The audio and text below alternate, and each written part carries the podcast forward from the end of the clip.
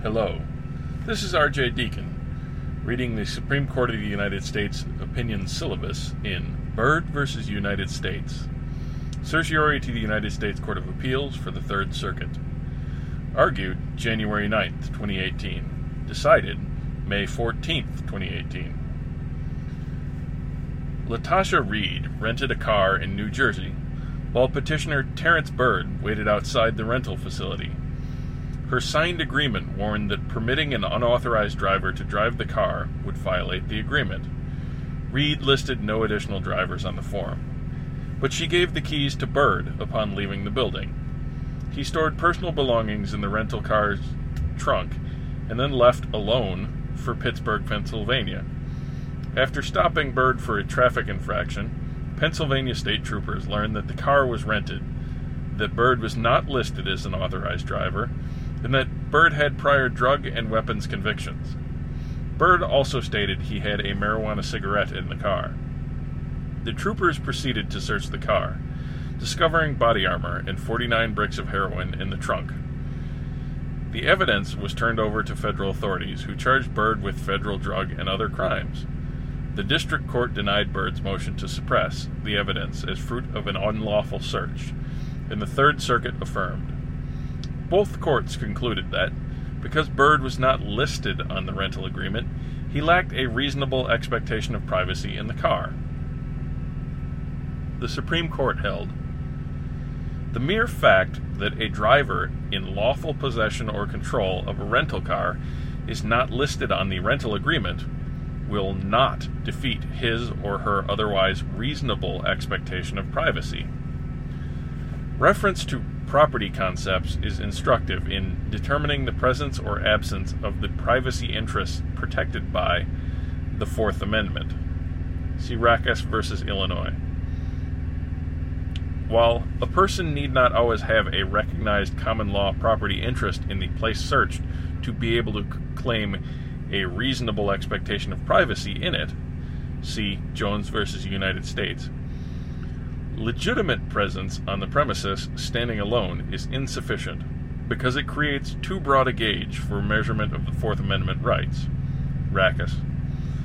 The court has not set forth a single metric or exhaustive list of relevant considerations, but legitimate legitimation of expectations of privacy must have a source outside of the Fourth Amendment, either by reference to concepts of real or personal property law, or to understandings that are recognized and permitted by society. These concepts may be linked. One of the main rights attaching to property is the right to exclude others, and one who owns or lawfully possesses or controls property will, in all likelihood, have a lit- legitimate expectation of privacy by virtue of the right to exclude. This general property based concept guides resolution of the instant case.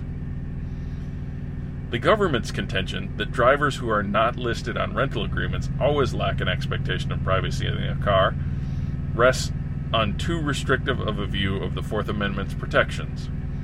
But Byrd's proposal that a rental car's sole occupant always has an expectation of privacy based on mere possession and control would, without qualification, include thieves or others who have no reasonable expectation of privacy. The government bases its claims that an unauthorized driver has no privacy interest in the vehicle on a misreading of Rakas. There, the court disclaimed any intent to hold that passengers can not have an expectation of privacy in automobiles, but found that the passengers there had not claimed any legitimate expectation of privacy in the areas of the car which were searched. Byrd, in contrast, was the rental car's driver and sole occupant. His situation is similar to the defendant in Jones, who had a reasonable expectation of privacy in his friend's apartment because he had complete dominion and control over the apartment and could exclu- exclude others from it. The expectation of privacy that comes from lawful possession and control and the attendant right to exclude should not differ depending on whether a car is rented or owned by someone other than the person currently possessing it. Much as it did not seem to matter whether the defendant's friend and Jones owned or leased the apartment he permitted the defendant to use in his absence. The government also contends that Byrd had no basis for claiming an exception of privacy in the rental car because his driving of that car was so serious of a breach of Reed's rental agreement that the rental company would have considered the agreement void once he took the wheel. But the contract says only that a violation may result in coverage, not the agreement being void, and the renters being fully responsible for any loss or damage. And the government fails to explain what bearing this breach of contract standing alone has on expectations of privacy in the car. Central, though, to reasonable expectations of privacy in these circumstances is the concept of lawful possession for a wrongful presence at the scene of a search would not enable a defendant to object to the legality of a search. See Rakas. Thus, a car thief would not have a reasonable expectation of privacy in a stolen car, no matter the degree of possession and control.